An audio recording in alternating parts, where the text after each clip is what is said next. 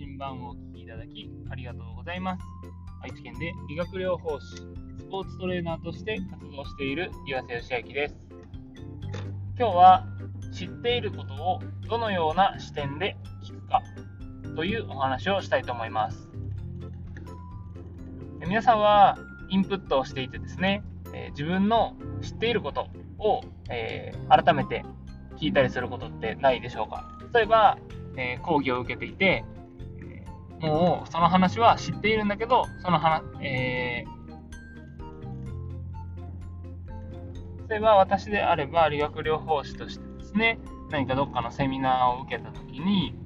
えー、例えば、じゃあ股関節の話を聞いていたときに、あ、この話はもう知っているなぁなんて、えー、思うことってちょこちょこあるんですね。だとか本を読んでいても同じようなジャンルの本を読んでいるとあ似たようなこと言っているなとかってこう思うことって本当にたくさんあるんですけどもじゃあそれを皆さんはもう知っているからいいやっていう風に流して聞いてしまうかそれともまた違った視点で聞くかによって、えー、その、えー、理解度というかこう深みですねっていうものが変わってくると思うんですね。同じ内容でも話す人が違えば表現の仕方が、えー、異なったりするように、えー、同じようなことを言っていても表現が違うというのはよくあります。というか全く同じというのはそうそうないと思うんですね。私が例えば1年前に同じことを伝えるのと今同じことを伝えているのと1年後に同じことを伝えているでもえー、話す表現の仕方だったり、えー、っていうものは絶対に変わります。なので、えー、知っている内容を改めて聞くときでも、どのような視点で答える、え聞くかっていうのは非常に、えその理解度をですね、深めるいいきっかけになると思うんですね。で、え私がとてもそういう同じようなことを言っているなって思った時に、とても大切にしているのは、えその表現をどの対象に対して使っているかっていうところと、えどんな言い回しをですね、されて人に伝えているかっていう部分を注目しています。そのような視点で聞くと、えー、自分自身がですね、そのインプットしたことをアウトプットするときに、えー、よりですね、その対象の方に響か、響くような伝え方っていうものが、えー、できるようになると思っています。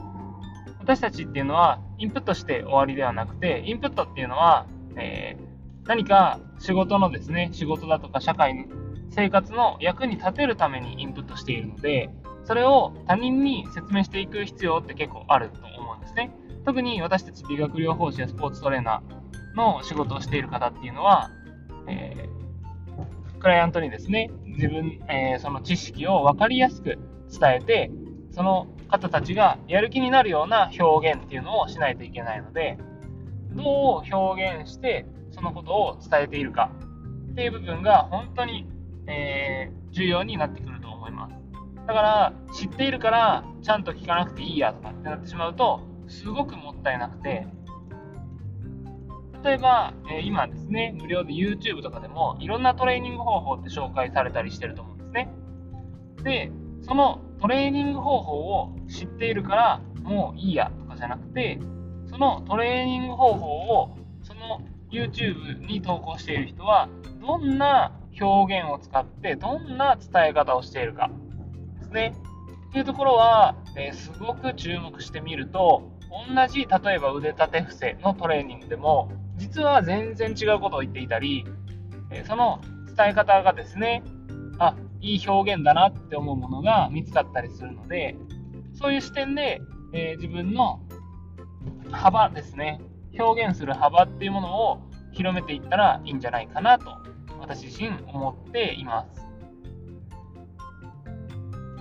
なかなかですね、こう伝え方の部分まで意識して、えー、インプットすることってあんまりないと思うんですね。私自身も初めてインプットする内容をいきなりこんな風に表現するなっていうことってあまりなくて、そのことを理解するのに必死なんですけど、聞いたことあるなっていう内容に対しては、えー、少しこう、以前までだったら投げやり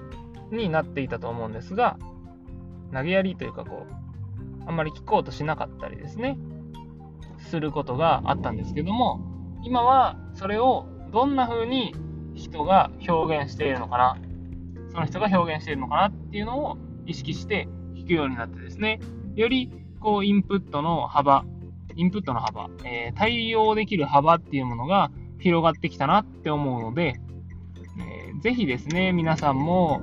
何かインプットするときに、あ一度聞いたことあるなって思ったときは、その人がどんな表現を使っているのかとか、だとか、どんな人を対象に話しているのかっていうところをしっかりと、えー、意識しながらですね、視点を変えて聞いてみると、また新しい発見があると思いますので、えー、同じ内容でも何度もインプットするっていうところは、そういう意味でも大事かなと思います。以前、復習の話で、えー、復習は覚えるためにするのではない。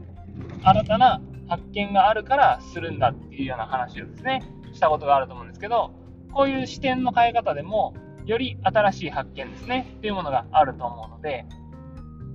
それは同じ動画ですね、同じ表現をしている、同じ動画を見たとしても、えー、何度もですね、繰り返し見ることによって、その視点でまた見ることができるので、視点を変えてですね、見ることで、新しい発見っていうものもあると思うので、